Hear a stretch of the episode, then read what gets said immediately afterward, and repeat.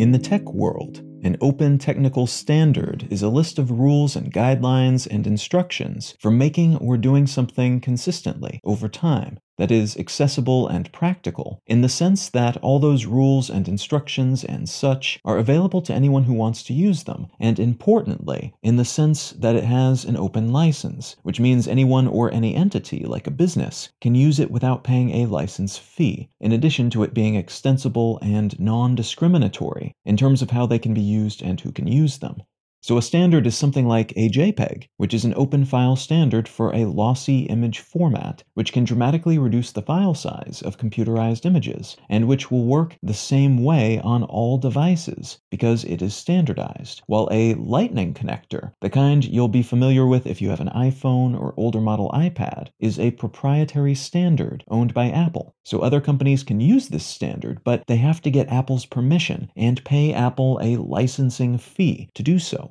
Apple rules the roost with the proprietary Lightning cable standard, whereas anyone can make sure their apps play well with JPEGs for free because it's an open standard. Other open non licensed standards you might be familiar with include Bluetooth, MP3s, though the MP3 was patented before it was made open and then consequently became popular, GIFs, HTML, and the internet more broadly, plain text file formats, Markdown, EPUBs, PDFs, which is another type of open standard that was proprietary but then eventually went open, zip files, and a slew of other bits and bobs, including those that allow us to use ATMs in other countries, plug our devices into just about any outlet we might encounter, and as I alluded to earlier, connect pretty much everything to everything else through the internet and a slew of other wireless protocols, which are accessed and used in different ways by countless devices that adhere to standards that allow all that invisible wizardry to function together. Open standards are both prevalent and important, then, because they are what allow our things to work as intended and what allow us to get predictable outcomes, rather than worrying, for instance, that a JPEG image snapped with a Samsung phone will not be interpreted correctly on an iPhone or a computer or by a printer, and they are what allow our phones to talk to our wireless earbuds and our cars and the smart speakers in our living rooms, and what allow our apps to generally work together with each other, our files, and the hardware through which they are accessed. What I'd like to talk about today is an open standard that, while not new, is arguably newly important because of what it represents for the increasingly vital and only becoming more vital global semiconductor industry.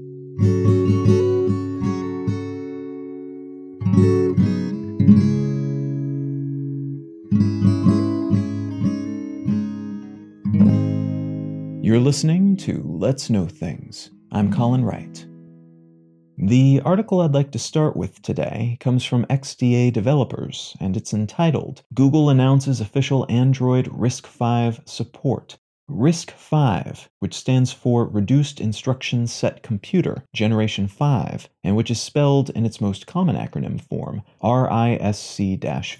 is the most recent version of the RISC standard, which is a set of instructions for designing and building a microprocessor, a computer chip, similar in ultimate purpose to the chips that power the smart pieces of pretty much everything digital we use today. But like other open standards, this chip architecture, which was originally developed in the 1980s, is free to use and build upon. So rather than having to license chip blueprints, or instruction kit architectures, as they're often called, from companies like Intel or ARM, folks wanting to make their own chips could start with this standard, and as long as they adhere to those instructions, that rule set, their computer, their phone, their smart car, whatever, will be interoperable with every other RISC-V digital component on the market, and all the translation hardware and software that allows RISC-V components to plug into those other, currently more common, computer components as well. And that's a pretty huge deal for several reasons. It's a big deal because under the current paradigm, the major chip companies tend to offer just two main practical options to their customers. They can have their own in house people design their chips custom atop existing blueprints that they license, or they can use off the shelf chips that the company produces and sells to anyone who wants them.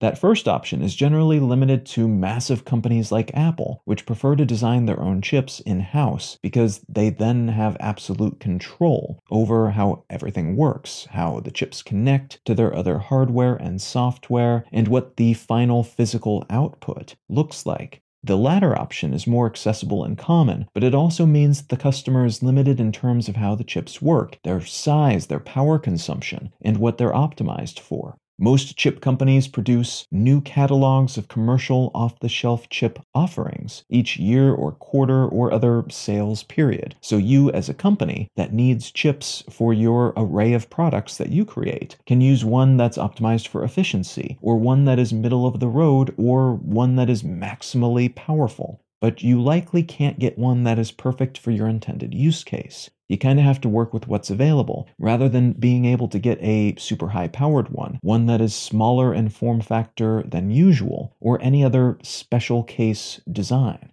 RISC-V makes that former option, designing one's own chips, more attainable because the baseline chip design is available as an open standard, and that means tweaking it for your priorities is a lot simpler and substantially less expensive. So you would almost certainly still need to go to a chip manufacturer, usually called a foundry, to get your chip produced after you design it. But the upfront cost of designing a custom chip is no longer as big a deal and thus limited only to the spendiest, biggest companies on the planet. This standard is also considered to be a pretty big deal because it opens up the possibility of producing incredibly inexpensive chips, the sort that are so cheap you can just toss them into anything and it will barely impact the price of that thing in any meaningful way. That's partly down to the reduced costs associated with not having to pay licensing fees, but the RISC architecture in general is also just designed to be simple, and for many use cases, like little Internet of Things devices, smart speakers, security cameras, and the chips used for specialty purposes in other devices, like the security chips on laptops, don't need to be high end or even medium end to be valuable. Simpler is better for both energy use and price, and RISC-V presents a compelling opportunity for folks wanting to use simpler, cheaper, energy sipping computing hardware in their products. RISC-V might also be useful for companies hoping to replace specific components in their products that are currently made by either unstable seeming companies or those located in regulatorily complicated territory. Components using the RISC-V standard can help folks design their own stuff and or more easily shop around, buying pre-made designs when they need to, because all RISC-V hardware plays well with all other RISC-V stuff. This also means business customers are no longer beholden to chip designers that might become a bottleneck in their business's success. ARM, for instance, which is one of the world's biggest chip makers, has been a bit volatile of late, ownership wise, and there are a bunch of lawsuits, including from ARM against one of its biggest customers, Qualcomm, that have made facets of this industry moderately uncertain and combustible and thus not ideal if you're hoping to remove risk and uncertainty and increase predictability in your supply chain. You don't know if this type of company will be sold off or sued out of existence or bankrupt by the end of any given tax period. So, dealing with them, building your business around their product, comes with some amount of risk, even if their products are otherwise pretty good. Chinese companies and those based in Iran and other heavily sanctioned countries might also find some value in this standard, as it could make them less reliant on products and services from companies that have been forced to no longer do business with them because of iffy relations between their governments. And the same is true in reverse for companies wanting to get products only currently designed and produced in China or similar countries, who might then be able to find replacements elsewhere instead because of the way this standard functions. And that use case would be enabled in part because the group behind developing RISC-V, the RISC-V Foundation, moved to Switzerland and registered as a non-profit in mid-2020, citing concerns about US trade regulations as the reason for their move. So, this is a standard that is open in the practical sense, but also in the legal sense, in part because it's protected by that presumed long term Swiss neutrality in most international diplomacy related regards.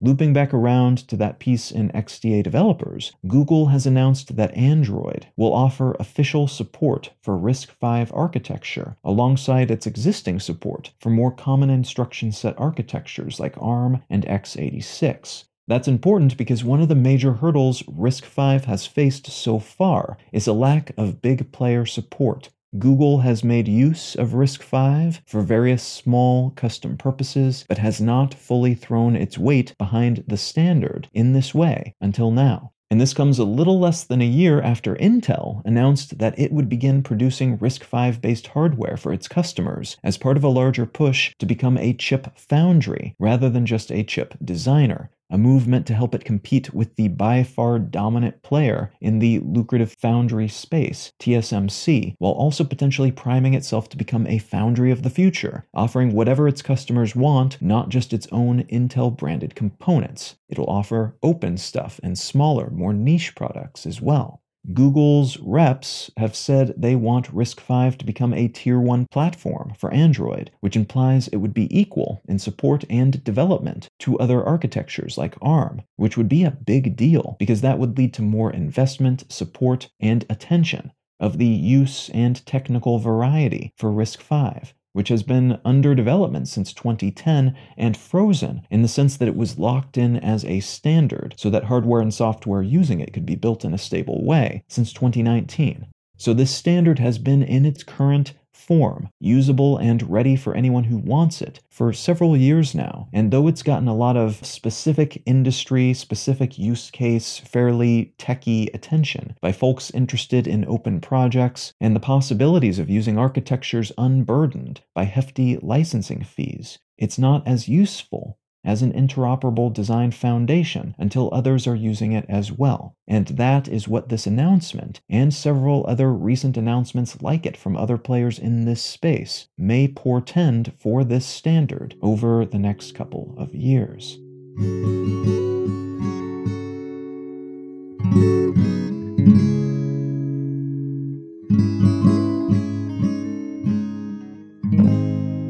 Book I'd like to recommend today is called Slouching Toward Utopia An Economic History of the 20th Century by Brad DeLong. This is one of those books that you could get a pretty solid idea of what it covers, and even a whole lot of the numbers and thesis statements of the book just by reading all of the response essays and reviews to it, because the guy who wrote it is pretty well known and well regarded in this space, and the book itself is very good and very well researched and quite authoritative in the statements and concepts that it presents. That said, it's also a fairly straightforward book with a fairly straightforward premise, and most of the enjoyment, for me at least, was getting a barrage of examples sequentially in relative chronological order as to why this general thesis statement makes sense. And to extrapolate on that a bit, here is the description for the book as provided by Goodreads.